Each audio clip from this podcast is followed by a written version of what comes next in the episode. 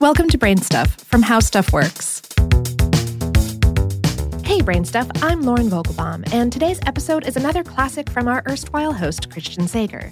He's here to explain why we're all weirded out by the sound of our own voice. Hi, I'm Christian Sager, and welcome to Brain Stuff. Have you ever heard a recording of yourself played back and thought, ugh, why do I sound like that? I, it happens to me every time I listen to this podcast. It is weird, right?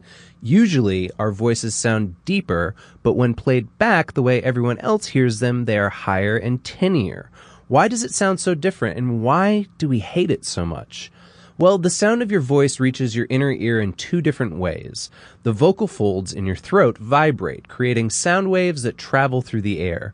But those sound vibrations also conduct through your body, particularly through your skull and bones.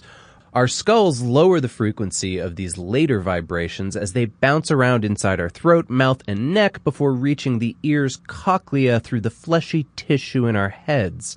The surrounding bones spread out the vibrations, lower their pitch, and enhance the lower frequency vibrations so your voice sounds fuller and deeper. When we hear our voice played back on a recording, we don't get it filtered through flesh and bone. What we're hearing then is only the air conducted sound of our voice as waves of pressure. These vibrations are caught by our outer ears and then transmitted through our eardrums, where they vibrate three bony ossicles before reaching the cochlea.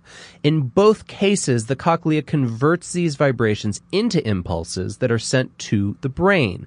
But with the elimination of the bone conducted sound, we end up hearing our voice the way everyone else hears it. Most of us have had this experience and we hate it.